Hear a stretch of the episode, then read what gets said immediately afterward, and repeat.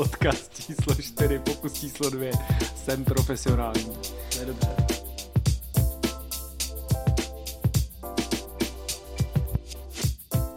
A jako správný profesionál, co jsem si nacvičil už v minulém díle, bych chtěl říct následující. Tento podcast vznikl za podpory Jirka H., Tomáš H., Adéla, Lukáš a Marty. Děkujeme. Děkujeme moc, jste kočičkové.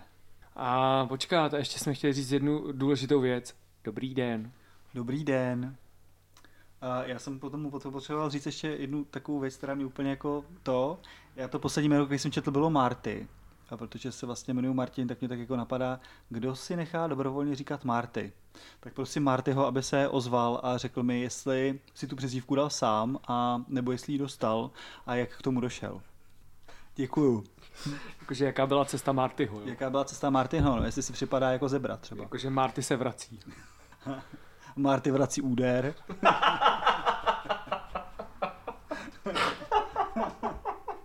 a tak podobně. Ach jo. No OK. Okay. Já se kvůli vám oholil, ale není to vidět. Aha. Prosím tě. Ty jsi měl úvod uh, do filozofie, který spočívá v tom, že jsi uh, chtěl říct, co se událo za minulý týden. No. Za minulý týden jsem objevil novou hru na iPad, která je úža.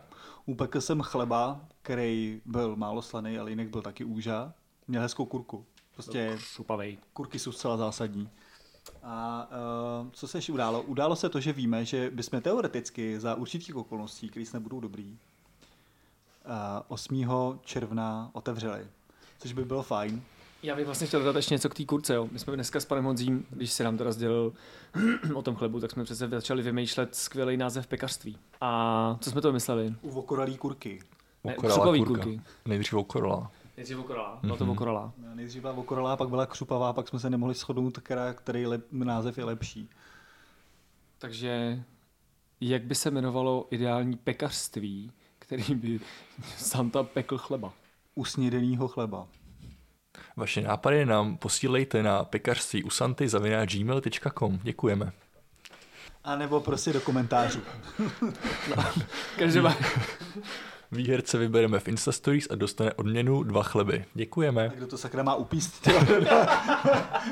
ty si říkal, že se budeš živit jako pekař. ne, ale dobře, dobře, dobře, vyhlašujeme soutěž, že o nejlepší nápad uh, pro název mého pekařství, tak výherce ode mě dostane chleba. A uh, pište to prosím do, do zpráv a do komentářů. A osobní obejmutí. No tak to ne. Možná od pana Honzího. Třeba žádný fyzický kontakty, jo. No a 8.6. teda eh, možná budeme otvírat. No možná, on nám ještě nikdo úplně neřekl, za jakých okolností vlastně budeme otvírat. Jestli prostě otevřeme a bude to v pohodě, nebo jestli tady lidi budou pít jako v rouškách drinky a budou je jako vaporizovat, aby jako se to nasáklo do té roušky, aby si to užili, nebo vlastně jak to bude, já vlastně netuším. Ne, to bude taková ta rouška se zipem a ty si vždycky jako odepneš, brčkem začneš pít a pak to zase zap, zap, zap, Takže to bude poprvé po skoro 8 letech, co tady budeme mít brčka. To si pletete podle mě s takovou tu latexovou kuklou se zapínacím tím pusou, zapínací zip. Už zase. Co všichni myslí, že jsem takovýhle jako experiment. A vy jste takový, jenom si to nechcete přiznat. Já, ty, ty jsi týpek, který si kupuje psí oblečky, když nemá psa, kámo. Jako. Prostě, Co tě to mám říct? Jo, a obojky taky, že jo. Takže to znamená, že já za chvilku půjdu venčit psa, který ho nemám v tomhle tom oblečku a na hlavě budu mít tuhle tu kuklu. A víš, na, co na tom bude nejzajímavější? Lidem to nebude vůbec připadat divný a budou mě ještě říkat, že to je skvělý, že mám takovouhle kuklu a že se starám o bezpečnost ostatních lidí. Děkujeme, tento čas uh, lidství je úplně báječný. Chtěl jsem se vás zeptat, pane Honzí, teda, A, um, a moment, abyste mě představil, jsem už představený nebo ještě ne? Není. takže bychom vám chtěli představit našeho dnešního hosta, což je náš pseudobarman. Uh, zdůraznuju slovo pseudo, protože pan Honzí je známý tím, že tady u nás je čtyři roky a je to nejvíc antibarman barman, kterýho jsem kdy v životě poznal. A vlastně on ukazuje, že i když um, na ty věci máte úplně jiný náhled, tak můžou fungovat, což mi přijde fascinující a je to jedna z věcí, o kterých tady dneska s vámi budu chtít mluvit. A nejdřív bych se vás chtěl zeptat. Moment, jak moment. byste se nám představil? Moment, takže s budeme přiřívat polívčičku takhle, jo, navzájem. Tak já bych chtěl říct, jo, že moje pseudobarmanství mohlo vzniknout na základě vaší podpory. Děkuju. Jste úžasný, abych vás nejradši obejmul. Takhle na dálku. Tak já to Úplně trošku bych vás poňuchňal mezi fouskama. Ne, do mých fousů se nikdo neto, jo. To jsou moje vousy. Já cením, jaký máte krásně vytvarovaný podle roušky, to je Ono krásný. to jako momentálně úplně jak nejde, no. Je to sexy. Dě- Děkuju. Jak byste se nám představil, pane Honzí, aby naši o, posluchači věděli vlastně, kdo sedí na druhé straně mikrofonu? Jsem představený. Takže, pan Honzí, nazdárek. Já jsem neřekl nazdárek, takže teď říkám nazdárek. A... Takže, pane Honzí, dobrý den. Dobrý den. Nazdárek. A pan Honzí je středně vysoký muž ve středních letech. Hmm. Momentálně je s nulovým příjmem. Kdo se ho ujme? Mám rád smažený sír. A Tatar, dobrou literaturu. tatar, tatarka nebo kečup? A ani jedno, na sucho. Okay. Hmm. Takže bez všeho? Rychle a hnusně. Vytejká nebo nevytejká? Uh, trochu. Prostě ideální konzistence. Jakože když je zmrzlej uvnitř, tak to vracím. To ne, to nejde, ale zase když to jako rozpůlíte a vyteče vám to celý jako na talíř, tak to jako taky není dobrý, že? Prostě si to představte, že to pak jako nabíráte těma jako hranolkama nebo těma bramborama. Teď vám to všude kape a teče a jste celý prostě od toho sejra. Teď prostě jako, jak to vypadá, že jo? Považujete se za experta eh, ve smažených sírech. Já miluji smažený sír. Já udělám mapu smažených sírů po ČR. Takže kdybyste někdo potřeboval tipy na dobrý smažák, tak za panem Honzím, anebo jestli někdo máte tipy pro pana Honzího, kde má zrecenzovat smažák, tak taky jsem. Neplacená reklama doporučuji hospodu u Humra. Takže ta mapa, co máte v bytě a tam máte špendlíkama zapíchaný ty místa, tak to nejsou místa, kde jste byl, ale kde jste byl na smažáku. Přesně tak. Takže abych předělal heslo mýho tatínka, tam, kde jsi neměl smažák, tam si nebyl. Mm-hmm. Historka, tyjo, historka z historie uh, našeho pracovně právního, osobního, nevím, vztahu. a takhle jsme jednou s panem Kubím jeli pro playery do Hradce Králové. Dali jsme tam smažák a jeli jsme domů, konec historky. A bylo to skvělý. Já si to moc užil. No tak teď si asi dovedete představit tak jako zhruba, jak to tady s panem Honzím chodí. Jo. Já jsem vlastně včera přemýšlel, připravoval jsem se na ten dnešní den a tak mě napadlo, že pan Honzí vlastně v rámci Parlur skupiny nebo rodiny, nebo nazvěte to jak chcete, tak je taková ta tichá voda, která když něco řekne, tak to prostě musí vždycky sedět, a nebo vlastně ten týpek většinu času mlčí, pak do toho jednou za čas něco jako zahlásí a pak zase mlčí. A jak vám je v této roli? A je to role, která je vám jako přirozená nebo vznikla v rámci Parluru? Takže první otázka od Santy. Děkuji za otázku, pane Santí. Velmi si ji cením. A, takže já na ní asi odpovím. To byste byl hodnej. Už můžu? Nahráváme? jo, jak si cítím v této roli mlčení. Mlčení je hňátek. No mě ta role vyhovuje. To je prostě moje přirozenost. Mlčet a používat dlouhé významné pohledy. A trošku tím znervozňovat lidi. Jak se člověk naučí dlouhé významné pohledy? A Existuje na to nějaká vhodná literatura nebo nějaký tréninkový program? To asi ne, podle mě musím být trošku magor a vlastně já jsem to trénoval třeba jako v metru, kde vlastně jako jdete metrem, kde nikoho neznáte, máte prostě kolem sebe neznámý random lidi a teď prostě koukáte třeba na člověka, který sedí naproti vám a pozorujete, co to s ním dělá. Proč by tohle to někdo dělal? Uh, Co vás tomu přivedlo? ty brďo. Prostě jako myšlenkový experiment. Já teďka nevím, co říct, takže vám odpovím zajímavá otázka. Aby nebylo ticho samozřejmě. Tak já přemýšlím, jak to člověk jako k tomu dojde, že najednou začne jako čumět na lidech v metru a užívá si to. Nevím, asi nemáte v hlavě něco úplně jako v pořádku, anebo spíše to o tom, že Přijde vám, že vám to usnadňuje komunikaci v baru. no já spíš mě to usnadňuje to, že já vlastně mám takový nastavení, že než abych jako plácal úplný kraviny, tak vlastně se nad tím tématem chci jako zamyslet. A vlastně v tu chvíli vám pomáhají ty jako dlouhý významný pohledy, že jako je tam ten kontakt s těma lidma, že vlastně to není jako, že se vás někdo na něco zeptá a vy vlastně, abyste si to mohl klidu promyslet, tak se jako od toho člověka odvrátíte a jdete někam jako mimo a ten člověk vlastně jako si třeba může myslet, že it's over, ale vlastně ne. Takže použijete dlouhý významný pohled, abyste si to mohl pořádně promyslet. Kubíku, dáme si na příští týden nějaký jako kontest dlouhých významných pohledů? Jakže spolu budeme sedět a budeme se navzájem dívat Ne, do... ne, ne, ne, ne, že jako budeme mít jako za úkol se na, vy, vybrat 10 random lidí na ulici a dlouze a významně se na ně dívat. To nevím, jestli zvládnu, já jsem to stydlivý. to, to já taky, Všichni ale... jsme stydliví. No, právě, právě, že to dokázal pan Honzí, tak proč, bychom, proč, bys, proč bychom to nedokázali my? Já mám hlavně pocit, že já mám takový ten nepříjemný v obličeji a když na někoho takhle budu dlouze koukat, tak ten člověk za mnou přijde a řekne, co mi čumíš, debile. Jo, tak to máš ještě docela dobrý, já myslím, že za mnou přijde rovnou mi dá dělo. No vlastně na tomhle je zajímavý to, že že vlastně když použijete pohled, ať už na lidi v metru nebo lidi, který míjíte na ulici, tak většina, drtivá většina lidí ten pohled jako neopětuje a vlastně ho odvrátí.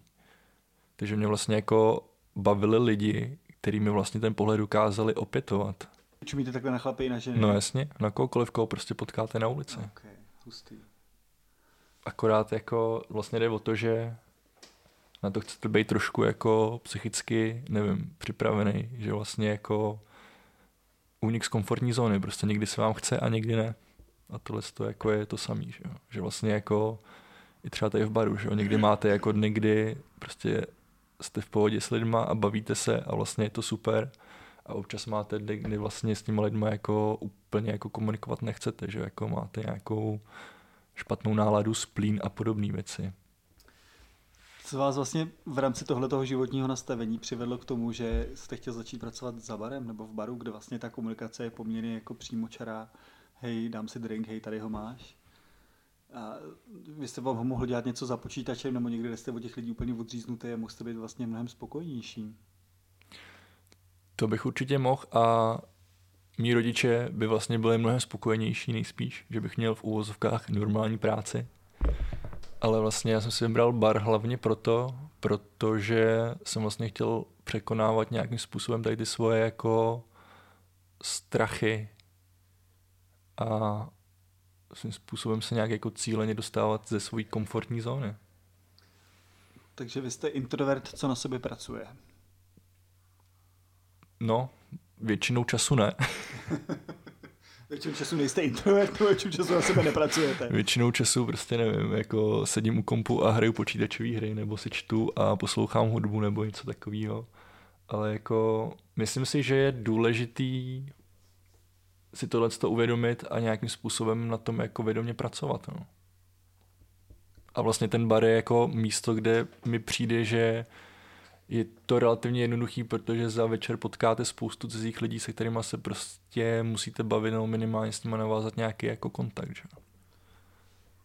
A ten komfort se s časem v tom baru zlepšuje. Mhm. Tak to rozhodně. Aplikujete to potom i do jako normálního života, nejenom za barem. No, moc ne. Já vlastně jako svým způsobem tím, jak jsem introvertní, tak si od toho potřebuji odpočinout a pro mě ten jako odpočinek spočívá v tom, že se s nikým nechci bavit většinou. A chci být sám. A chci prostě být v takovém, tým, jako v takovém tom svém světě, ve své hlavě a vlastně s nikým nic chvilku nezdílet svoje myšlenky a nápady a nevím, duševní a myšlenkový procesy. OK, situace, jo. Někdo vás vezme mezi 10 lidí, který neznáte. A jak se tam budete cítit? A, a změnilo, změnilo se to nějak od té doby, co pracujete za barem? Třeba, protože já se na to ptám schválně, protože u mě se to změnilo. Já vlastně tohle to jako ve svém osobním životě moc nepoužívám, protože vlastně jako to beru, že tohle to dělám v práci a já většinou vlastně to, proč jsem začal pracovat, nebo proč vlastně mě baví pracovat v Parluru, bylo to, že je tady málo lidí. A prostě pro, vlastně, když jsem tady začal pracovat, jste byli vy dva a my jsme byli celkově jako ve třech lidech a pro mě to vlastně bylo úplně jako ideální počet lidí, se kterými jako spolupracuju a přicházím do kontaktu. Že vlastně jako kdy, když jsem pracoval, když jsem měl jsem nějaký brigády a práce a pracoval jsem někde, jako kde byly prostě desítky a stovky lidí, tak vlastně mi to jako extrémně nevyhovovalo a v tu chvíli vlastně já jsem dělal to, že jsem se uzavíral sám do sebe a vlastně jsem se úplně jako separoval od té skupiny těch lidí a pak vlastně se objevilo tohle místo a mě to vyhovuje. Ale většinu času, když jsem jako sám nebo někde jako mimo práci, mimo bar, tak tohle to moc nepoužívám, protože mě to prostě jako energeticky vyčerpává. To znamená, že komunikace s lidma se stala pracovním skillem. Jo. Šejkruju, míchám, bavím se s lidma. Jo. Okay. Takže když mě postavíte do, abych odpověděl na tu otázku, když mě postavíte do skupiny cizích deseti lidí, tak většinou jsem z toho hrozně nervózní a mám tendence jako někam utíct, nebo se schovat a zamknout někam, nevím, na záchod nebo do spíže a tak. A v čem vlastně spočívá ten diskomfort těch cizích deseti lidí? Já to mám taky. A vlastně zajímavá otázka pro mě v tomhle je, proč to tak vlastně mám, jestli se jich bojím, jestli si myslím o nich, že oni si o mě myslí, že pro ně nejsem dost dobrý a proto se se mnou nebudou chtít bavit a tak vlastně jako se jim a priori vyhýbám, abych se s tím nemusel konfrontovat, nebo co vlastně jako dělá to, co v tom tvoří ten jako diskomfort pro toho introverta? No pro mě osobně je to v tom, že vy máte tu skupinu lidí, který já vnímám jako nějaký jako, řekněme, homogenní celek. A já vlastně proto, abych s celou tou skupinou byl jako v pohodě, tak bych s každým tím člověkem musel jít a třeba s ním jako povídat třeba hodinu sám a takhle každého toho člověka vlastně vystřídat. A pak bych jako, že bych se seznámil s každým tím člověkem jako osobně v přímém kontaktu jako mezi, mezi jako dvěma lidma. A mně přijde, že vlastně ty lidi, když jsou v nějaké skupině, tak se podřizují prostě nějakým jako skupinovým prostě jako pravidlům a každý ten člověk má vlastně to, nebo já to tak cítím na sobě, že vlastně já vlastně jako, když jsem ve skupině více lidí, tak nejsem tak osobní a neřeknu vám tolik jako věcí osobně nebo o věcí, které se jako skutečně myslím, než když jako s vám budu sám třeba na kafi. Když kolem mě bude dalších pět lidí, tak prostě to ze mě nevytáhnete, ani kdybyste se snažil. Nějaký doporučení pro introverty, jak s tímhle tím zacházet z vlastní zkušenosti? Je, kromě toho teda, že koukáte na lidi v metru a vlastně experimentujete s tou svojí introverzí. Doporučení. No asi, jako já vlastně jako za tu dobu, co jsem tady, tak stejně jsem se vlastně jako nevypořádal s tím jsem nějakým jako osobním strachem z velké skupiny lidí. Takže na tohle úplně jako nemám nějaký typy, triky a lifehacky, ale podle mě s introvertností nejdál dojdeš. a vlastně jako podle mě je důležitý se do ničeho nenutit. Že vlastně jako uvědomit si to, že prostě někdy to jde a někdy to nejde a vlastně jako nebrat to jako silově. Prostě to jako nehrotit a já třeba jsem člověk, který potřebuje jako extrémně hodně času, aby si zvykl na různé nové situace a nový lidi a podobné věci. A vlastně u mě je to tak, že vlastně na něčím přemýšlím, pár týdnů, měsíců, roky se nic neděje a pak se najednou jednou nezbudím a prostě to tam jako je a to moje nějaký jako vědomí, podvědomí se s tou myšlenkou jako stotožní a zžije a vlastně je to v pohodě, ale do té doby vlastně bych to jako rval silou a vím, že by to nefungovalo. No a teď si představte pana Honzího jako vás, jak přijde do skupiny Parluru, protože vy jste mluvil o tom, že ty skupiny jsou nějaký jako homogenní a že vlastně by se s každým tím člověkem musel mluvit hodinu zvlášť a teď si představte, že byste přišel jako do skupiny, jako jsou Parluru lidi jako jsme prostě my, teď je nás pět, skoro šest. A cítil byste se tady taky takhle špatně? Kdybyste nás poprvé viděl? Myslíte, že bychom vás jako nechali stát stranou? No, vy jste trochu magoři, takže si myslím, že byste mě nechali stát jako bokem. Asi ne, nebo byste nás donutili bubnovat. Přesně. Já to, zajímavý na tomhle tom je, že já jsem třeba loni poslouchal třeba 40 tisíc minut na, na Spotify, když mi přišel jako ten e-mail a já jsem říkal, sakra, to je hodně. Pak mi volali a psali nějaký lidi, říkají, já mám asi 60 tisíc minut a taky mi to připadalo hodně a vy máte asi dvakrát tolik, vy máte přes 100 tisíc. Takže vy vlastně jste měsíc v kuse poslouchali jenom hudbu. Myslím, že to vycházelo na dva měsíce jako čistého okay, času. To je, což je prostě neuvěřitelný. Dva měsíce čistého času z 12 měsíců, když jenom posloucháte hudbu. Takže vlastně ten váš jako svět A hudba je s textama nebo bez textu? Jde o texty nebo ne? V první řadě nejde o texty v mém jako pojetí. Mě vlastně musí jako bavit nejdřív ta hudba, vlastně jak to všechno zní, jak to jako zní jako celek. Když mě ta kapela nějakým způsobem víc jako zaujme, tím vlastně, jak to jako zní na vinek celkově, tak vlastně pak si teprve dohledávám texty, ale texty pro mě nejsou jako prvořadý.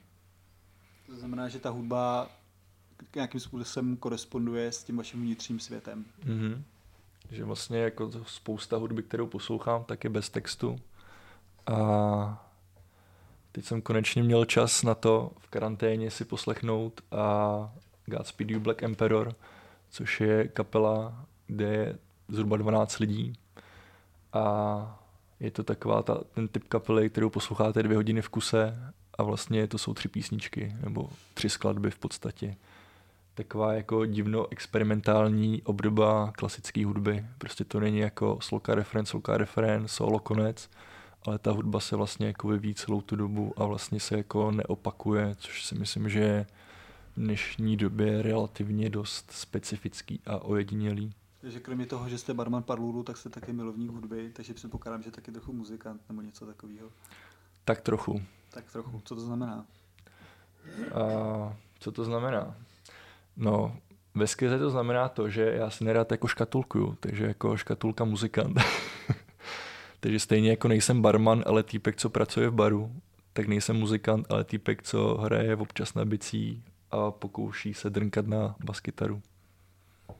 A jaký je rozdíl mezi barmanem a týpkem, co pracuje v baru? No pro mě je to obrovský rozdíl v tom, že vy nemáte vlastně jako žádnou nálepku na sobě a vlastně ve mně to vyvolává pocit, že já svým způsobem můžu být já a ne, nejsem prostě barman. A není týpek, co pracuje v baru, nálepka? No svým způsobem jako, jakoby jo. Já, já jsem jako... Ale vlastně ne ve finále. já jsem si teď chtěl vrátit úplně na začátek. A pamatuješ si, kdy jsi viděl pana Honzího úplně poprvé? To, to je vlastně docela zajímavý, protože ty jsi mi říkal, že, že to byl týpek, který uh, si s tebou celý večer povídal o knihách. A tak jsem tady čekal nějakého týpka, který si sedne na bar, bude se mi upřeně dívat do očí a bude si se mnou chtít povídat o knihách.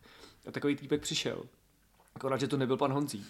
Takže já tady celý večer s ním jako mluvím, mluvím, říkám si, jo, to docela pohodě, to bylo dobrý, jako to by tady mohl pracovat, asi jo, jo. Týpek se pak zvednul, odešel a pak přišel pan Honzí. A já se na to jako koukal a říkám, to je tak o kterým, kdo to teda z nich je, tohle A pak jsem si povídal i s váma a celý večer byl jako takhle. A říkám, Oba dva jsou dobrý, možná máme, máme nový dva lidi do baru. To byl takový ten den, kdy já mám pocit, že to muselo být nějaká jako neděle odpoledne nebo něco yeah, takového, kdy tady nikde nikdo nebyl. Já si pamatuju úplně, úplně přesně, když jsem tady potkal pana Santího a bylo to přesně mezi Vánocema a Silvestrem roku 2015, mám pocit.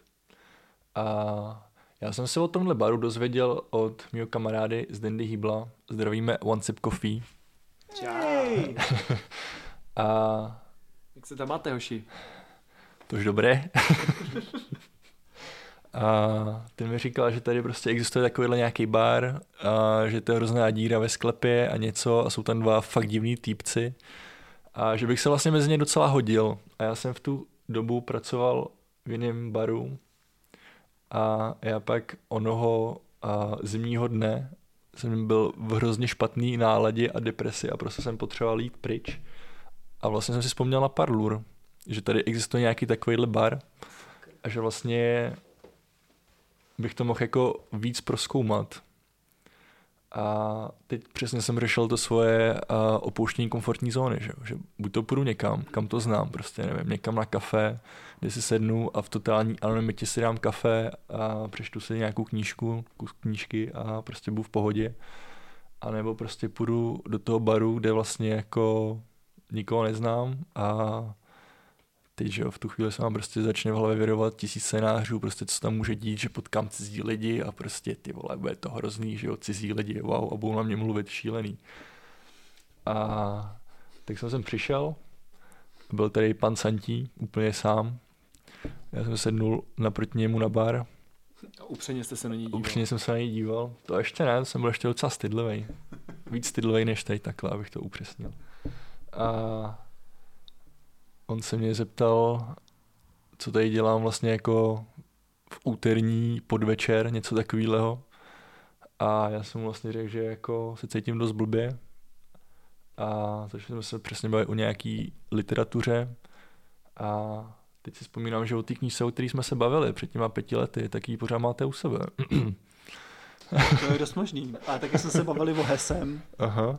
Že jsme hodně probírali Heseho, bylo to super. A bylo to super. No a já vlastně z té svojí špatný, úplně jako depresivní prostě nálady pod psa jsem vlastně jako vyšel ven a cítil jsem se fakt v pohodě. A já jsem potom nějaký pár měsíců na to šel ze svojí tehdejší i nynější přítelkyní um, na procházku a do toho druhého baru, kde jste v té době pracoval, jsme si pro vás vlastně došli. Mhm. Počkat, to, to už byla tehdejší i nynější přítelkyně. No, no, no, určitě. Ty, ta ženská má neuvěřitelnou trpělivost. Tímto tě zdravíme. Zdravím. tehdejší i nynější přítelkyně. A tam jsme vás možná už pozvali na, na nějaký pohovor, nebo to bylo ještě příliš brzo? Asi jo. Takže jsme hledali neutrální zónu. Ne, no a Jo, to bylo vlastně to, jak jsem se vás ptal, kde, kde ne, jak to bylo, tam bylo něco, že vy jste řekl, že, bych chtěl, že byste chtěl nějakou neutrální zónu, že no, jo? vy jste mě pozvali, ať přijdu jako s váma o tom nějak promluvit do Padluru a já jsem vám na to odepsal, že bychom se mohli sejít na nějaký neutrální zóně. Čív jsem myslel, že třeba půjdeme někam na kafe. A dopadlo to jak? Šli jsme do neutrální zóny, a.k.a. do pražské zoo. v lednu. Byli jsme tam my, my a my. Aha. A fascinovali mě hroši. Ty byly super. Mě fascinoval pán ve výběhu, kde vlastně jako schrabával nějaký listí a my jsme pozorovali prostě člověka ve výběhu. To bylo zajímavé pro mě. Jo, začali jsme řešit, jestli by v zoo vlastně neměl být i člověk. Aha. Jako, to není, to je exemplář. Jo, jo. Exponát je, že je to vycpaný a exemplář je, to živý, že jo? Asi jo. No ale vlastně jako nejbizarnější na téhle jako příhodě, kromě toho, že jste jako vzali někoho na pohovor do zoo, bylo to, že já jsem pak volal svojí mamince a říkal jsem jí, hej mami, byl jsem v zoo. A ona, jo, fakt, co jsi tam dělal? A já, no, byl jsem na pohovoru s dvouma týpkama, který jsem viděl jednou v životě. A ona, aha, a jak to dopadlo? A říkám, no, asi mám novou práci. To bylo super. Takže tak vlastně jako začala moje dráha v Parluru před čtyřmi lety. Březen 2016. Hejte, já jsem vlastně, um, takže vy jste tady nastoupil, něco, něco. Mě vlastně fascinovalo, když jsem potom člověk přišel po nějakém, já nevím, třeba půl roce, co jste tady pracoval. A byl tady zvyklý na určitou hudbu. A přišel jsem, kdy jste měl šichtu, vy, tak tady hrála úplně jiná. A pro mě vlastně to byl strašně zvláštní pocit, protože ten Parlu reprezentovala nějaká hudba a najednou byla pryč. A já si pamatuju, jak jsme hodně dlouho řešili, jestli to je v pohodě nebo ne. Ty Jo, já, to, já jsem s tím byl dost jako v nekomfortu. Já, já teda nejsem úplně fanoušek elektrických kytar. A uh, pan Honzí je specialista na poslech hudby elektrických kytar. Dokonce mě vzal na metalový koncert, abych si to vyzkoušel live. To nás všechny. Byl to velký zážitek. Aha. Byl to velký zážitek vidět prostě Santu v gládách, že jsem se na to musel stylově oháknout, ne? Abych zapad. Já si pamatuju, že jste mě vzal tak nějak jako do té první třetiny a během prvních 20 vteřin začátku toho koncertu jsem se dostal úplně do zádu, Aha. protože jsem zjistil, že tam nemám co dělat mezi těma lidma. No jo, no. Já úplně zpamatuju, jak skončila ta první písnička teď se ohlídnu a Santa nikde, že jo. Teď kolem mě všichni ty jako spocený týpci, že jo, prostě jako po nějakým circle, circle pitu a mošpitu a všechno. A teď tam jako hledám a říkám si, ty vole, oni ho zabili, že jo. Jak, vy tohle to máte, já, já se radši budu bavit se sto cizíma lidma najednou, Než poslouchat elektrickou kytaru. než, ne, než abych byl jako, jako blízko jiným lidem, který mají jako tendence do sebe narážet a přijde jim to, že to je hrozně super. A že nějaký tady ten způsob vybíjení agrese je mi, je mi hrozně nepříjemný vlastně. No ale dává smysl. Prostě vy se jako na tom koncertě vlastně jako vybijete tu svoji přebytečnou energii, přesně jako agresivitu, ale většinou to není agresivní. A vlastně já vždycky, já vždycky vlastně v tom mošpitu jsem totálně vysmátej, protože prostě to je jako hrozně uvolňující a vlastně mezi těma lidma, který vlastně v tu chvíli víceméně jako smýšlejí stejně jako vy, tak je to jako OK, tak prostě nevím, do sebe jako skáčete, skáčete si po hlavách, různě prostě děláte jako kraviny. A vlastně jako odkázíte ty s naraženýma žebrama a s modřinama, ale vlastně je v tom cítí hrozný takový jako bratrství a to je super. Já si pamatuju, že jsem na to jenom koukal, jak tam ten týpek jako mlátí s těma věcma, protože nebyl spokojený s tou kvalitou té hudby. A v určitém okamžiku si tam asi 50 týpů sedlo na zem, udělalo veslici a začali veslovat. A já jsem s tím vůbec nechápal, co se to sakra děje. Jestli mi jako uniká něco tady zásadního, nebo jestli někde jako nějaký světýlko, hej, sedněte si a začnete veslovat. A vlastně to bylo fakt divný. Tak prostě jako je to, no, je to jako jedna z mnoha subkultur, které existují. Přemýšlel jste, že byste chtěl být někde na stage a mít pod sebou takovýhle dav lidí, který prostě bude, protože vy zvednete ruku, něco zakřičíte a ty lidi prostě udělají tohle, jakože to ovládání davu. Zaujalo vás někdy jako tahle ta pozice? Já si myslím, že to je jako sen většiny lidí, kteří hrajou na nějaký nástroj, mají tendence hrát v kapelách a nějak jako hrát naživo. A na tuhle tu otázku bych odpověděl kurva jo. Jenže většinou jako jsem skončil v kapelách, kdy jsme hráli pro uh, ožralýho Apache, psa a, a transvestitu. Takže jako se to úplně nepovedlo. Takže vždycky na, na konci té písničky se ozvalo No spíš jako týpek, který úplně ožralý leží na zemi a volí jeho pes, nebo se ho snaží vojet, nebo nevím, co to bylo. Ten Apache? No to byl on. Když jsme si uvědomili jako po hodině, uh, že on jako to, co pil z, z petky, tak nebyla voda, ale čistá vodka a že pak když se pokusil stát a nějak nás jako přivítat na svém, nevím, pozemku někde, tak vlastně jako se nedokázal ani zvednout z křesla nebo ze židle. A takovýhle jako bizarních, bizarních příběhů jako máte plno, když hrajete s kapelou, která jako je vlastně dost špatná a vlastně hrajete pro pár jako místňáků ožralých.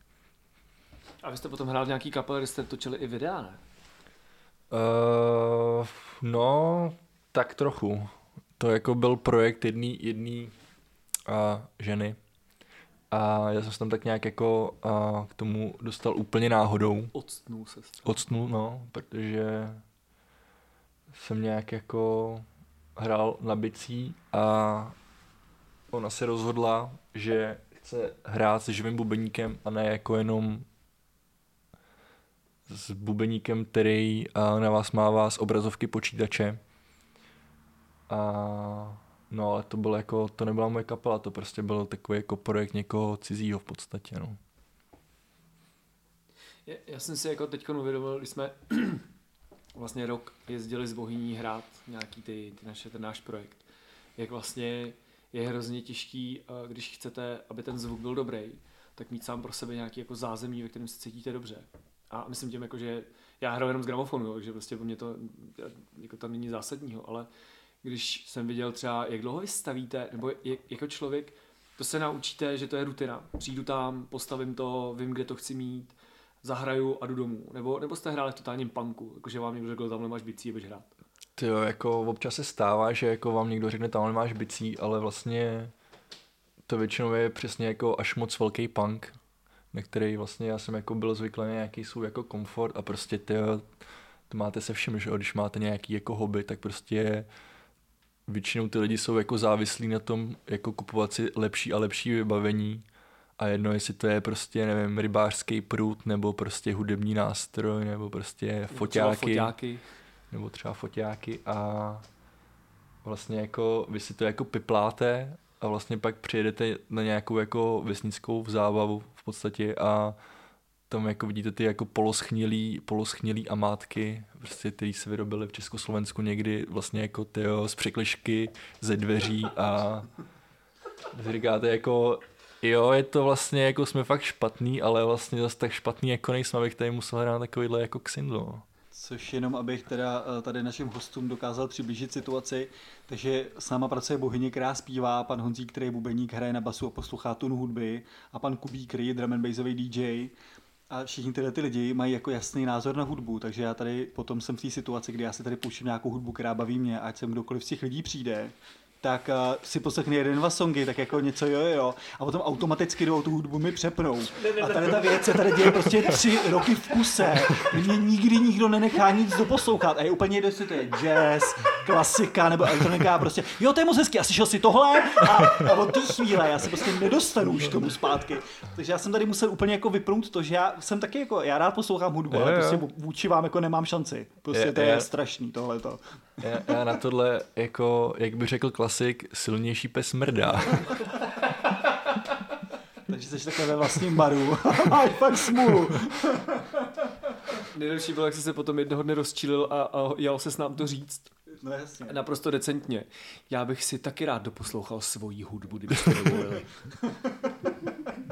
a to jsem se k tomu zrovna zase hnal po třech drincích, ti tam pustím nějaký bass, který 100% musí slyšet. Na mě to hrozně obohacuje, já jsem rád, ale občas prostě jste v nějakém módu, máte No něco, jasně. přesně otvíráte bar, jste v nějakém módu, Jo. máte teda poslouchanou nějakou hudbu a prostě v, v půl osmí přijde druhý a v půl osmí a tři minuty začne hrát jeho hudba. Ale jak říkám, tak prostě korejská postrková hudba s tradičníma nástroji ještě nikdy nikoho nezabila. Další aspekt toho, když prostě pracujete s hudebníkem za barem, je ten, že šejkrujete a ten týpek na vás kouká a říká, a to je tříčtvrtinový rytmus. a takovýhle různý detaily Aha. prostě. To... A nebo když naopak jako někdo je úplně mimo rytmus, že jo? Tak to prostě to nejde, jako. To je Ale- jako spousta vtipů na téma uh, basa a bicí, že jo? Že prostě jste oba dva úplně mimo. A to se děje relativně často. Ale vlastně vy dva jste se chytli, bohyně v pohodě. A jediný vlastně do tohle to jako moc nedává, taky náš kolega Arťom. Zdravíme na Azory. A s tím jako chytnou rytmus to prostě nejde. To prostě nejde, jakože synchroniz- synchronizovaný šejkrování, to je něco jako nemožného s ním. To, to chce víc praxe, jenom moc se to naučí. Já jsem třeba, když jsem se učil shakerovat, když jsem od vás dostal shaker, tady máš rejži a trénuj si to, tak jsem trénoval do hudby, nejdřív jsem začal s metronomem, pak do hudby a vlastně jsem si jel jako osminy, šestnáctiny a prostě jsem shakeroval do hudby. Takže většina barmanů, abych to přiblížil lidem, vlastně um, trénuje před zrcadlem, aby trénovali to, jak to vypadá. A vy trénujete, Před reprákama. aby to mělo správný rytmus. Úžasný, úžasný. To je to antibarmanství. Já si pamatuju na jeden moment a to je vlastně moje otázka na vás. Když jsem tady začal pracovat, tak já jsem často dělal to, že jsem vlastně fungoval jako, jako servis, jsem objednával drinky a roznášel je a tak. A když tady třeba bylo méně lidí, tak já jsem dělal to, že jsem si sednul na bar a kecali jsme spolu prostě jako přes bar. A já si pamatuju, jak vy jste jako jednoho dne přišli a nějak jako úplně decentně jste se mi vlastně snažili jako vysvětlit, že to jako není úplně v pohodě. A vlastně jako v tuhle tu chvíli, kdybych já pracoval jako v jakýmkoliv baru, tak by prostě přišel šéf a řekl mi něco jako hej kámo, jsi úplný kretén, tohle se jako nedělá a vykašli se na to, prostě nedělá se to, konec. A vy jste přišli a říkáte něco jako tyjo, sedět na baru, tyjo, to, to mě nikdy nenapadlo, to, já, tyjo, to bych si asi nikdy nedovolil. A teď vlastně úplně takovou tu okličkou vlastně jste se mi snažili říct jako vyser se na to. No, anebo, anebo dej nám důvod, proč je to dobrý nápad. Aha. Já, Jo, by the way, můžu říkat vyser se, nebo ne? jo, můžete. Jo, OK. A já v rámci tohle toho nebejt uzavřený ničemu. A to, že já jsem se něco nějak naučil a něco pro mě nějak funguje, ještě neznamená, že to je to nejlepší možné řešení. A možná, že někdo, kdo je úplně z jiného světa nebo má úplně jiný náhled na věc, má lepší řešení. A, takže než něco zavrhnu, tak aspoň se musím zeptat, jak to vlastně funguje. Pochopit to. No, Pochopit jasně, to no. a pak to zavrhnout. Což vlastně Případně. jako, tohle se vlastně obsahuje prvky filo, uh, filozofie. Jsem málem přeřek. A že vlastně jako víceméně nic není správně ani špatně, jenom prostě chci pochopit jako, jak potom přemýšlíš. No ale zase k tomu potom musím říct, pak vlastně přišla vaše kamarádka, která tady začala pracovat s náma bohyně Aha. a e, ta to začala automaticky dělat taky. A tý se to vysvětluje o dost hůř, nebo ještě se mi to do dneška nepovedlo. A, takže jsem vám chtěl vlastně poděkovat, že vlastně se ukázalo, že jakmile jste se stal členem toho týmu, tak se vlastně začal ovlivňovat ty noví lidi. Takže veškerý zlozvyky nebo zvyky, který se si vlastně přines nebo tady vybudoval, tak vlastně předáváte dál. Mm-hmm. Takže to na vás vlastně činí, um, klade to na vás nějakou zodpovědnost. Tak to rozhodně, no. Aniž by si to třeba člověk úplně uvědomoval. Já jsem tady nějak na začátku naťuk, že vy jste barman, nebarman. A, To jste naťuk, no. a na to, že jste barman, nebarman, tak děláte překvapivě dobrý drinky, lidi je mají rádi. Mají dost, Lidi mě milujou. mají dost osobitý styl. To musím ještě rád říct, že pan Honzí je tak specifický, že um, občas si u něj něco jako objednáte a on má kreativní náladu a narve do toho něco, co v tom prostě nemá co dělat. A pak vlastně, vlastně panu Honzí musí říkat, pane Honzí, bez kreativních vložek. Aha. Jo, jo, to, to vlastně jako taky je vlastně vývoj, vývoj té komunikace, že s každým komunikujete, komunikujete trošku jinak a vlastně mě se najednou po nějaký době začaly objevovat lístečky a se slovy nebuďte kreativní. Já, co z vás tak jako pozoruju, tak vy nebazírujete na recepturách známých, takhle. Na to se dá odpovědět, on někdo bazíruje na receptura. Ano, většina Ok. badového světa recept, bazíruje na recepturách. A já nevím třeba, jak to máte vy se zbožíznalstvím, jak vůbec se na tohle díváte. Já, já z vás mám pocit, že vy k tomu přistupujete dost citově, úplně stejně jako k té hudbě. A že místo, abyste se učil nějaký jako technologie, tak spíš prostě jedete jenom podle citu. Mhm. No tak já vlastně, že když jsem tady začal pracovat, tak jsem tak nějak tady jako zevlil a pozoroval vás. Jak to tady dva divný týpci ve sklpě uh, válej. a tak nějak jsem to okoukával a snažil se to pochopit a postupně ochutnával, vlastně ochutnával ty ingredience samotný, ochutnával ty věci, když vy vlastně dodělali drink, tak vaše jedno jako ze zásadních pravidel bylo všechno ochutnejte, než to dáte na stůl. Což je vlastně úplně geniální, protože vlastně já dostanu od vás informaci, vlastně co dostávám za drink, co v tom všechno je a zároveň ho ochutnám a vlastně se mi to jako spojuje, ty chutě, jak to jako mezi sebou funguje. A tady to trvalo zhruba tři čtvrtě roku, než jsem se poprvé nedobrovolně postavil tady za bar, když vy jel poprvé po x letech na dovolenou a my jsme tady s Kubou, že jo, a hrozně, hrozně, no, no, no. jak jsme si říkali, že hej, pan Sendí prostě je pryč, tak my mu ukážeme, jak to tady zvládneme a budeme a budeme, a budeme tady jako vezmeme, že jo, vezmeme prostě za to a bude to jako skvělý a prostě umíme si máknout. No samozřejmě první večer jsme se tady hrozně sundali a šli jsme domů totálně ožrali někde jako v 9 dopoledne ráno. A když jsme, když jsme pak přišli do práce oba dva v totální kocovině, tak Kuba tady sednul někam jako úplně mimo, se zhroutil v podstatě za bar a jediná možnost byla, že já jsem začal dělat drinky a takhle jsem vlastně začal dělat za barem. Já to totiž udělal schválně, to byla manipulace. Mrk, mrk. Jasně.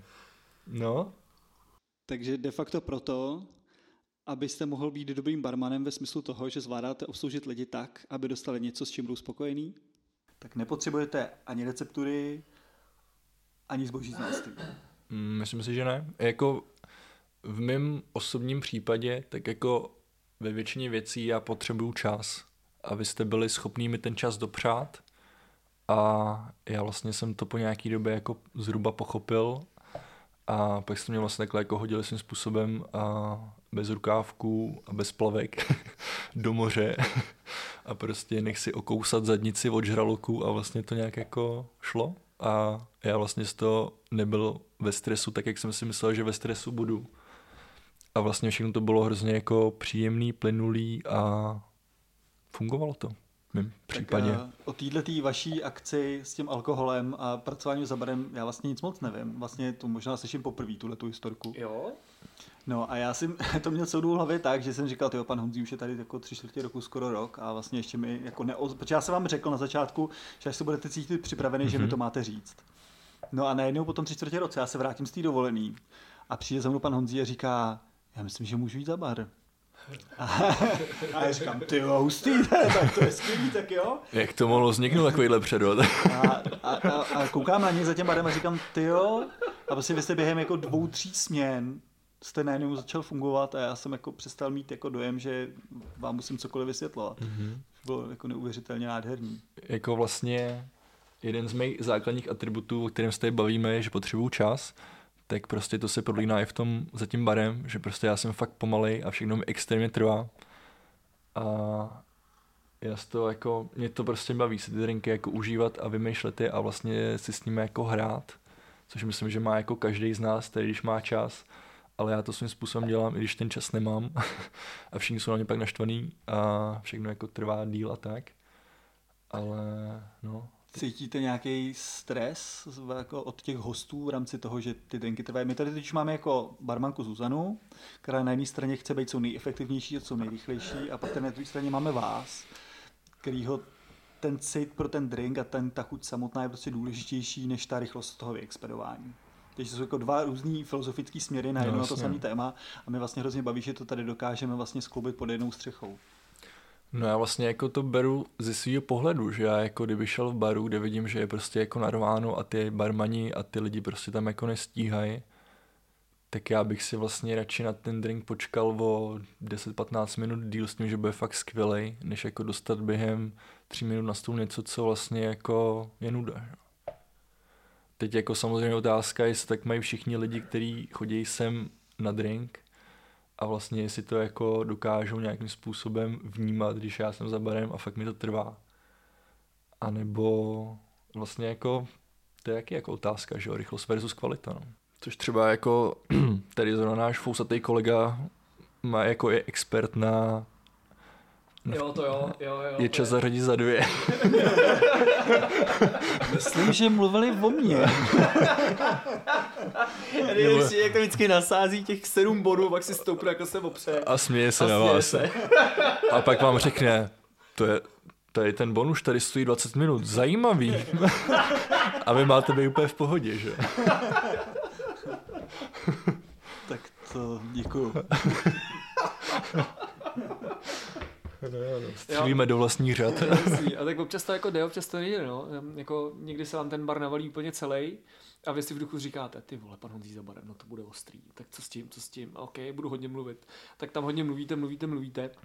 A je pravda, že občas už stojím na tom baru, klepe se mi to kolínko a říkám si, pane bože, o vteřinu rychlejš, prosím, jenom ježiš, on to ještě musí ochutnat, ho zabiju, ho zabiju.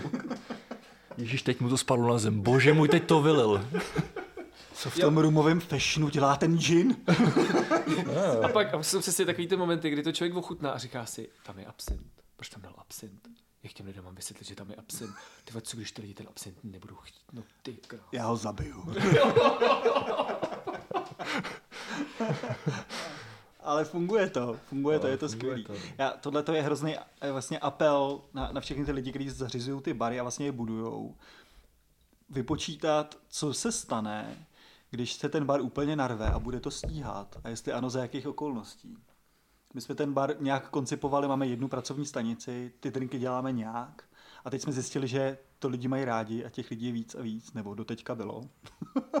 a, a, a v určitý moment my to prostě nezvládáme. A teď je otázka, jestli teda máme předělávat sebe, anebo upravit ten koncept tak, aby těch lidí tady tolik nebylo.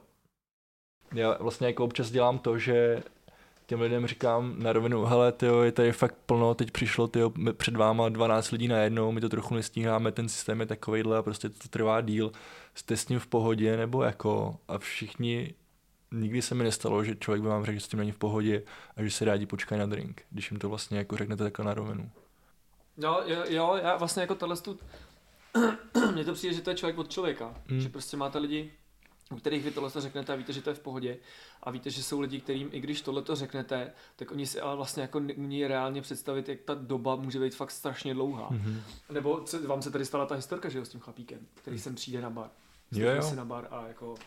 To se stává občas, no, že lidi přijdou do úplně narvaného baru, přijde jich prostě skupina osmi lidí a teď vlastně jako jsou překvapený, že jim nedáte jako drink na stojáka, no. A jsou prostě lidi, kteří jako řeknete, sorry, nejde to a oni to pochopí a prostě odejdou a řeknete jako, hele, můžu vám napsat zprávu, až to uvolní, nebo zkuste to prostě v neděli, až bude mít lidí.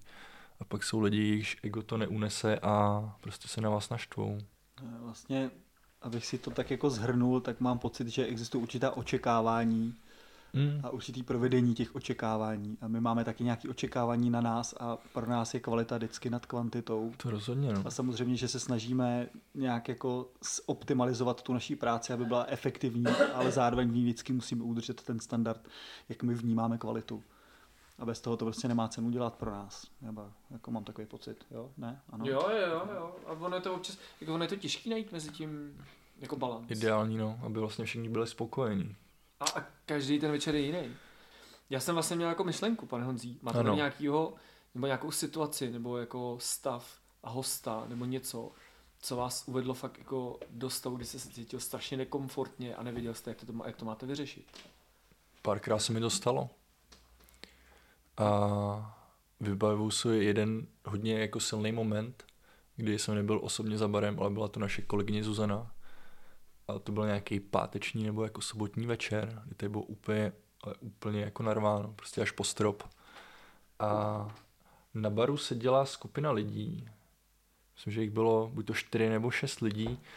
A to byl nějaký, já nevím, to byl manželský pár nebo co to bylo, každopádně tak jako působili, že jsou jako spolu, minimálně jsou tady spolu. A ten pán měl takový dost jako oplzlý, oplzlý keci a otázky na, na Zuzanu.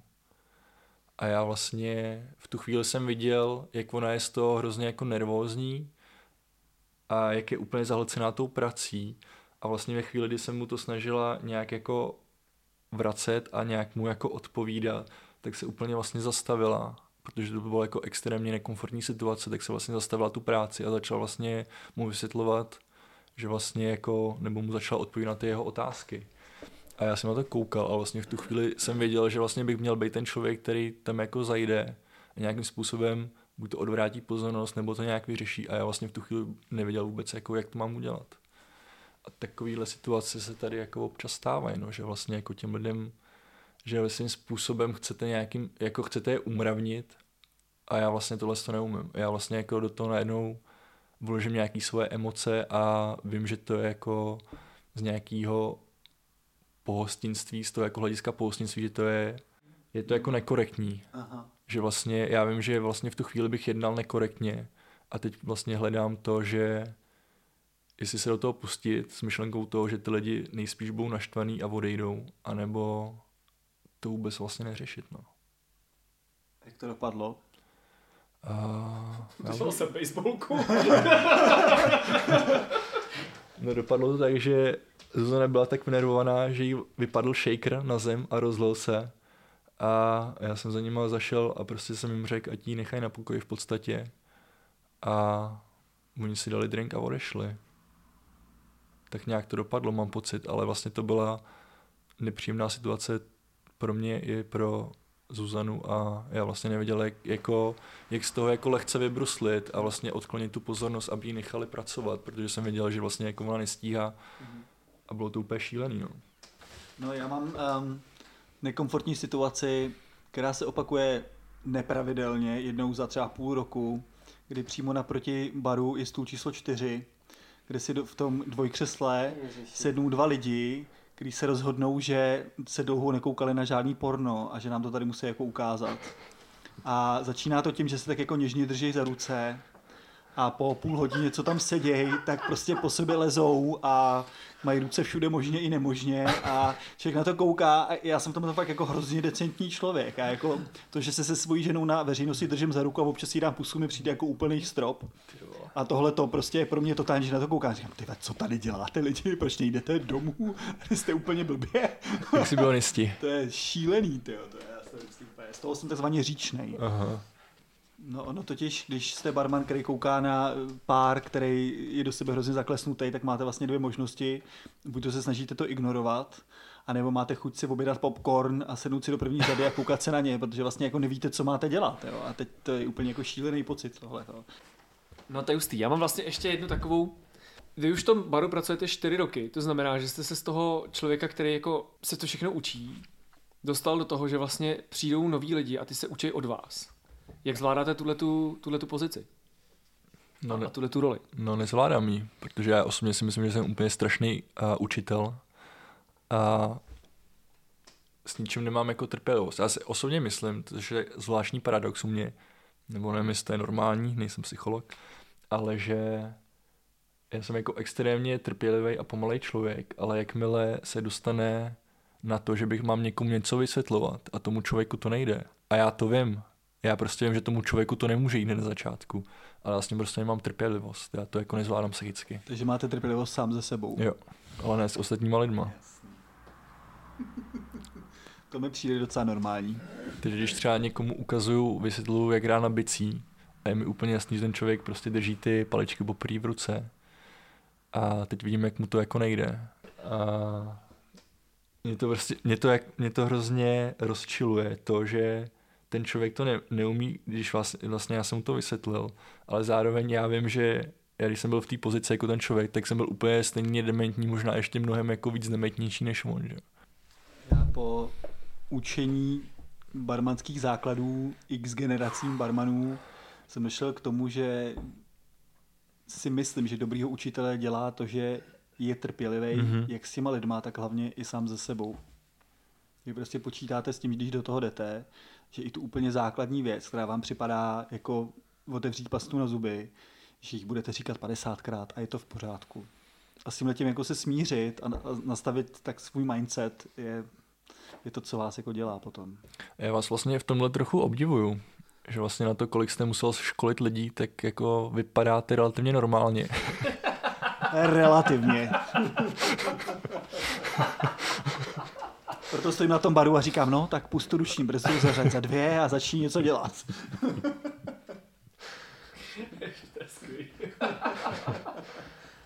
Takže tak, no. Mě totiž fascinují ty výsledky. Jak vy sto lidem řeknete to samý a oni to pochopí stokrát jinak. Yeah. A pokaždý mě to znovu překvapí a je to úplně nádherný. No teď mi řekněte, teď mi řekněte, jak tohle ten jako feedback, řekněme, jak to, co to jako dává třeba vám, že je vlastně jako někomu něco vysvětlíte, víte, jak by to mělo fungovat a ten člověk to vezme a dělá to třeba jako jinak. A teďka jako co z toho pro vás plyne, jakože blbě jsem mu to vysvětlil, nebo vlastně wow, ten týpek vymyslel jako nový způsob, jak to dělá, nebo jako jak se s tím vlastně jako vyrovnat. Um, zpřesňuji slova. Aha. Zpřesňuji slova tak, abych... Došel jsem k tomu, že se na každého člověka potřebuji zaměřit zvlášť. Potřebuji ho chvíli poslouchat, jako on mluví, jaký používá slova, jakým způsobem myslí, jestli používá hodně jako obrazový věmy nebo sluchový věmy. A na základě toho já vybírám slova, jak mu předat tu myšlenku, kterou chci. Ale třeba v rámci jako barových koleček, který tady dělám, tak vlastně jsem zjistil, že tady máme nějakou míchací lžíci a nějakou míchací sklenici a my jsme tady jako všichni používali nějakou kratší míchací lžíci a já jsem vlastně na základě té školičky si uvědomil, že ta lžíce je krátká. A proč jsem to teda vlastně celou dobu dělal? A že mě i ty školičky ukazují moje vlastní chyby. Že já pak vidím, jak ty lidi to drží v ruce a teď na to koukám, oni to drží poprvé v ruce a říkám si, ty počkej, a nejsem náhodou já taky úplně špatně a vlastně ta sebereflexe v tom taky mm-hmm. je mhm. obrovská a díky tomu já se pokaží znovu kalibruju na ten základ té celé práce. Okay. Což prostě... Já si třeba pamatuju jeden moment, kdy kdy, jsme, kdy vlastně vy jste tady někomu, někomu vysvětloval, už jsem nebyl nějakou dobu, a vy jste někomu vysvětloval šejkování. A teďka vy jste tomu člověku řekl, on se vás ptal, jak poznám, že ten drink je hotový v tom shakeru. A vy jste řekl, no to poznáte podle toho, že se změní zvuk. A to je třeba informace, kterou vy, mě osobně jste neřekl.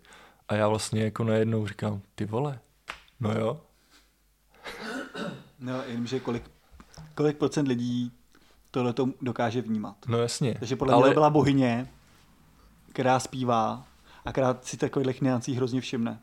A pak budou tady jiní lidi, jako třeba Artyom, který mu takováhle informace Ty, no, úplně jasně, na nic no. a tudíž nemá smysl mu to říct. Teď mu můžu říct, kámo, budeš to šejkovat přesně 14 a půl vteřiny.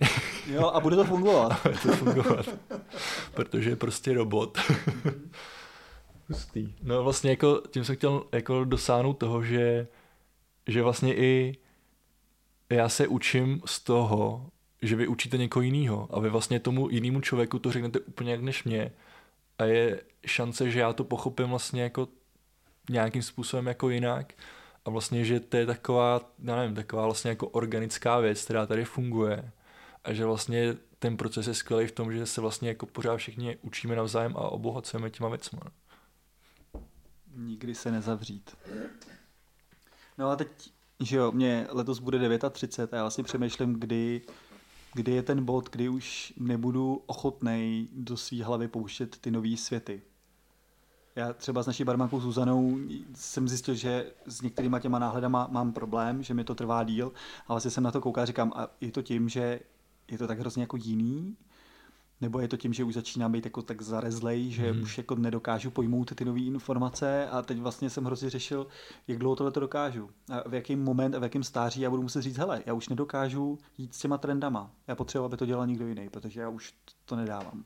Hmm. Tohle to pro mě bude hrozně těžká doba, jestli někdy přijde.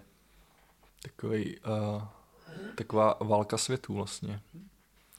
A úplně všiml jste si, že úplně ignoruju to, že jste řekl, že vám bude 39. Čeho jste se, ani jeden jsme to Jo, jo, jste hrozně hodný kočičkové. Ale to bych chtěl pochvalu. Mně přijde, že my jsme se jako našli vlastní svět, ve kterém si tady pracujeme a děláme si drinky a komunikujeme. A jakože nechat se inspirovat jako odkud, kde, kým, to je hmm. vlastně jako to hrozně těžký. Kdy, kdy je to jako jenom kopírování a kdy je to jako krok ku předu. V rámci školiček a tohohle toho světa si myslím, že inspirace může přijít úplně odkudkoliv. Úplně odkudkoliv. Z kuchyně, od truhláře, je to od elektrikáře, je, je to úplně jedno. Kdokoliv může přijít a jenom v rámci nějakého rozhovoru říct něco, co vám prostě zapadne do nějaké mozaiky a začnete to používat. Já myslím, že vlastně v rámci tohoto tady máme spoustu lahví, které by nás ani nenapadly a děláme spoustu věcí, které by nás ani nenapadly. A že to vzniklo vlastně úplně mimo děk. Vždycky vezmeme nějakou my vezmeme nějaký nápad a ten prostě úplně předěláme a vlastně ho uspůsobíme tomu, aby tady mohl fungovat. A buď to se to chytne, a což poznáme podle toho, že to všichni začneme dělat, anebo se to nechytne a pak se prostě jde dál a vlastně se neřekne, že to byla škoda. Je to, mě, mě na tom baví, že to děláme hrozně organicky, že to nejsou mm-hmm. takový a teď se zaměříme, že budeme teda dělat drinky s tekilou a musí být frozen. Jasně. No vlastně jako jedna věc, kterou bych chtěl říct vlastně k tomuhle tématu je, že mě hrozně baví ten systém, který tady je nastavený, že to není tak jako přesně, teď se řekne, teď se bude dělat tohle a bude se to dělat takhle. A teď někdo přijde a vlastně zeptá, já si pamatuju, třeba Zuzana přišla a ptala se mě uh, třeba jak má řezat citronovou trávu a říkám, no a ji řežu takhle. A ona, aha, to je úplně jiný, třeba řeže Santa s Kubou. Prostě vyzkoušejte si to a prostě nejděte ten svůj systém. A jako se vším, že jo. Nebo si taky pamatuju, jsem vás, si vás obou ptal na něco, teď jako obecně si nespomenu na co, ale no, konkrétně si nespomenu na co, takže budu obecnej. A přesně jako, jak se dělá tohle a vy mi řeknete, prostě si to zkuste. A uvidíte. A to je vlastně úplně boží, to je vlastně jako ta věc, která mě tady hrozně baví. Ta svoboda. A druhá věc je, a, že bych se rád vrátil k té inspiraci, a, která může přicházet odkudkoliv, tak vlastně tím, že tady ten systém objednávání prostě podle čehokoliv, chutí nápadů. Jestli, jestli pamatujete nebo máte, jestli vám utkvěl v, v hlavě nějaká, utkvěla v hlavě vlastně nějaká jako zvláštní objednávka od někoho, od prostě hosta, co tady jako seděl a objednal si něco do zvláštního a mně přijde, že to je jako skvělá inspirace, že vlastně jako nemusíte chodit nikam daleko, cestovat nebo tak, ale vlastně nechat jenom ty lidi, aby se svobodně vyjádřili a že sama o sobě je to dost velká inspirace, občas když ty lidi chtějí a jsou na to jako nastavený. Tak jestli vám něco takhle jako utky. Chcete konkrétní příklad? Dnes pamatujete, tak jo? Máš konkrétní příklad? Hmm. Začneš? Dal bych si drink, který bude chutnat jako oceán tříštící se o skaliska. Dneska ráno jsem si čistila zuby a kousal jsem se do dásně. Měla jsem v puse takovou tu železitost té krve a hrozně ráda kouřím doutníky. Dokázal byste tyhle ty dvě chutě nějak spojit? Dal bych si drink, který chutná jako týden nošený ponožky v Maroku. Tak teď tady máte tři příklady od tří barmanů a můžete se s ním poprat. Co pan Honzí a doba koronová? Uh, hmm. Asi tak. Předpokládám, že vzhledem k tomu, jak vy máte jako problematický vztah se zařazováním se do, do nových jako společenských systémů a struktur, takže pro vás je to jako náročnější, jako koukání se po nějaký jiný práci, nebo jako... Tyjo, je Kam budou vaše myšlenky v tomto ohledu? No já vlastně jako, kdybych, kdyby mi někdo položil otázku, jak se v tuhle dobu cítím, tak bych asi odpověděl, že nijak. Protože vlastně já si s tím, co se teďka děje, tak já vlastně se s tím jako nedokážu úplně vyrovnat.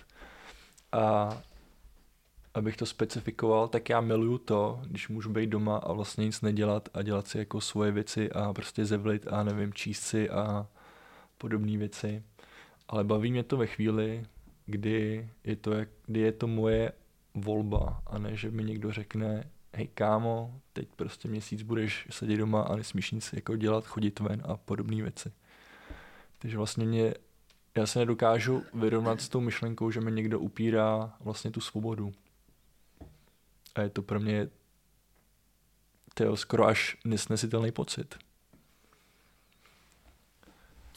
Takže kdyby vám to někdo dal jenom jako doporučení, eh, který bude záviset jako na vašem vlastním svědomí, tak je to pro vás nesitelnější. To jo. Já kdybych měl pocit nějaký, kdybych sám došel k názoru, že je nějaký ohrožení, který mě se jako týká a já sám si řekl, hele, je možná lepší, bezpečnější zůstat doma a nikam nechodit, tak jsem s ním úplně v pohodě. Ale jakmile mi někdo řekne, je to nebezpečný, nikam nechoď, tak mě to prostě štve. Máte, máte pocit nějakého jako nebezpečenství? Nemám vůbec pocit. Mám jak vlastně to, co ve mně vyvolává pocit nebezpečí, budeme do toho zabrušovat. Jenom úplně lehce. Je vlastně to, že já si spíš bojím toho, že vlastně teďka na základě toho strachu, který vyvolávají média a vlastně který jde od vlády, je to, že my se hrozně lehce můžeme dostat do situace, kdy někdo z vrchu, z vlády, si vlastně cel, celkově tu moc jako vlastně podmaní sám pod sebe a vlastně bude, bude říkat jako lidem, co smí a co nesmí a toho se bojím asi nejvíc, no. A že vlastně to, že je teďka nějaký stav ohrožení a vlastně jako čím to skončí, to nikdo neví. Ten stav ohrožení, vlastně ta vláda víceméně proto, aby získala nějakou moc, může prodlužovat v podstatě do nekonečna. A to já se hrozně bojím. No, takže vlastně jako já trávím karanténu, takže vlastně jako uh, ji nějak netrávím. Mhm. A pro mě je ten obrovský rozpor v tom, že je skvělý to, že já mám spoustu času a vlastně bych mohl jako hrát na bicí, učit se na, na baskytaru, a učit se třeba líp fotit nějaký věci doma, produktové fotky a podobně, přečíst hromadu knížek a já vlastně se dostal do stavu do toho, že jsem z toho totálně deprimovaný a frustrovaný a vlastně se mi nechce vůbec nic dělat. Ten stav s váma sdílím. A vlastně jako já jsem si na tomhle uvědomil to, že je pro mě extrémně těžký se adaptovat na ty nové věci, no. A že vlastně i tu samotu svým způsobem jako moc nezvládám a to jsem si vždycky myslel, že jsem jako introvertní člověk samotář, který je šťastný, když může být sám. Ale to je zase jako vlastně o tom, že já bych s ním byl v pohodě, kdybych si to sám vybral. Že bych si řekl v nějakém momentě svého života, ale prostě nebaví mě to tady, a stěhuju se někam do lesa, tam si prostě uh, pokácím pár stromů, udělám si srub a tam budu žít sám. A takže na základě vlastního rozhodnutí bych s ním byl asi v pohodě. Možná, možná ve mi hráblo za půl roku, za měsíc, za týden, nevím. Ale pořád vlastně ta myšlenka, že vám někdo řekne, tohle smíš a tohle nesmíš, tak s tím jako rozhodně nejsem v pohodě. No. I feel you. A pojďme to odlehčit, tohle to už je moc... Mně, mně ještě přijde, že vlastně tam hraje obrovskou roli to, že si člověk myslí, že má nějakou jako morálku a že má nějakou... Tyhle, to asi nemyslím. já o sobě vím, že nemám morálku a disciplínu už vůbec. Jako. No já jsem vlastně jako si říkal, tak a teď budu prostě přesně dělat tohle a tamto a hudbu a více učit a číst a prostě nejsem absolutně schopný se k tomu jako dokopat. A to už je boj se mnou samotným. Jedna věc je ta paralýza a druhá věc je ta, že prostě já pak nacházím jiné věci, které musím nutně udělat. Já chci jít do postele před sedmou hodinou ráno. A 6 ze 7 dnů v týdnu se mi to nepovede. Zajímavý. A to potom jako zničí celý den, ale já prostě nejsem schopný jít spát dřív. Co na to vaše žena nebo váš had? A Mimo hadovi je to jedno, moje žena je naštěstí natolik trpělivá, že je, je v pohodě. Máte nějakou představu, co budete dělat, až to celý skončí? A vrátí si to aspoň k nějakému normálu. Hmm, asi, asi ne, no. Já jsem si jako loni říkal, že tenhle rok, nebo řekněme tenhle rok, jenže s mojí přesně disciplínou a morálkou by to bylo třeba do pěti let. A Vy to potřebujete promyslet, že jo? přesně. A stotožnit se s tou myšlenkou. By bylo skvělé naučit se a, truhlařinu, prostě základy, základy truhlařiny. Mně hrozně se líbí představa práce se dřevem. A, takže možná, když to klapne, tak letos ze mě bude truhlář. A vlastně mi ta myšlenka není vůbec jako nepříjemná. A pak nám budete dělat věci do baru. Přesně. Potřebujeme udělat novou podlahu, potřebujeme tady udělat nějaký skříně další. Děkujeme. Pošlu mám fakturu. Máte, máte nějaký vzkaz nebo message tady pro tuhle dobu, kterou byste takhle chtěli říct do éteru, když vám někdo dá tu možnost? Přežijte to, je spousta lidí, kteří jsou na tom hůř než vy. Tak děkujeme, pane Honzí. Naschle. Tak to byl pan Honzí a jeho o něco více barmanská spověď. To, tohle to byla barmanská spověď. Já myslím, že jsme jako vždycky tak přímě od toho barmanství jako utekli. Takže barmanská spověď, ale pan Honzí. Hm. Hm. tak děkujeme, mě, mě to fakt bavilo. Já mě taky děkuju moc. Tak já řeknu, že mě taky bavilo, děkuju, naschle. A příští týden vám představíme další oliheň. A Jmenuje se Bohyně, teda tak my ji tady říkáme. A um, těšíme se na vás. A vlastně vědí lidi, proč si říkáme olihně nebo ne? Nevědí, nevědí. Tak to můžete taky někdy načnout tohle téma. Olehýjo. No, já bych ho vlastně načal ještě teďkon, Jo. protože to jste přinesli vy z Islandu, ne, když jste byli? A z Finska. Z Finska. A to bylo něco jako buď dobrý. Jo, jo. No my jsme si vlastně tady říkali, že něco jako ve, ve stylu vlastně jako buď dobrý, nebo něco jako v tomhle. A já jsem pak byl se svým kamarádem ve Finsku a ten mi vlastně řekl, že nějaký jako jejich v podstatě jako pozdrav je olehia, což v překladu znamená něco jako buď dobrý. A my jsme to automaticky a přetransformovali na oliheň a vytvořili jsme uh, Stay Oliheň Group a vlastně v tom se to nese kolik třeba už jako dva roky. Pak jsme z olihní udělali volihně, protože jsme pražský bar. Přesně. No a teď jsme pupíčci a um, ženský slovo pro pupíčky.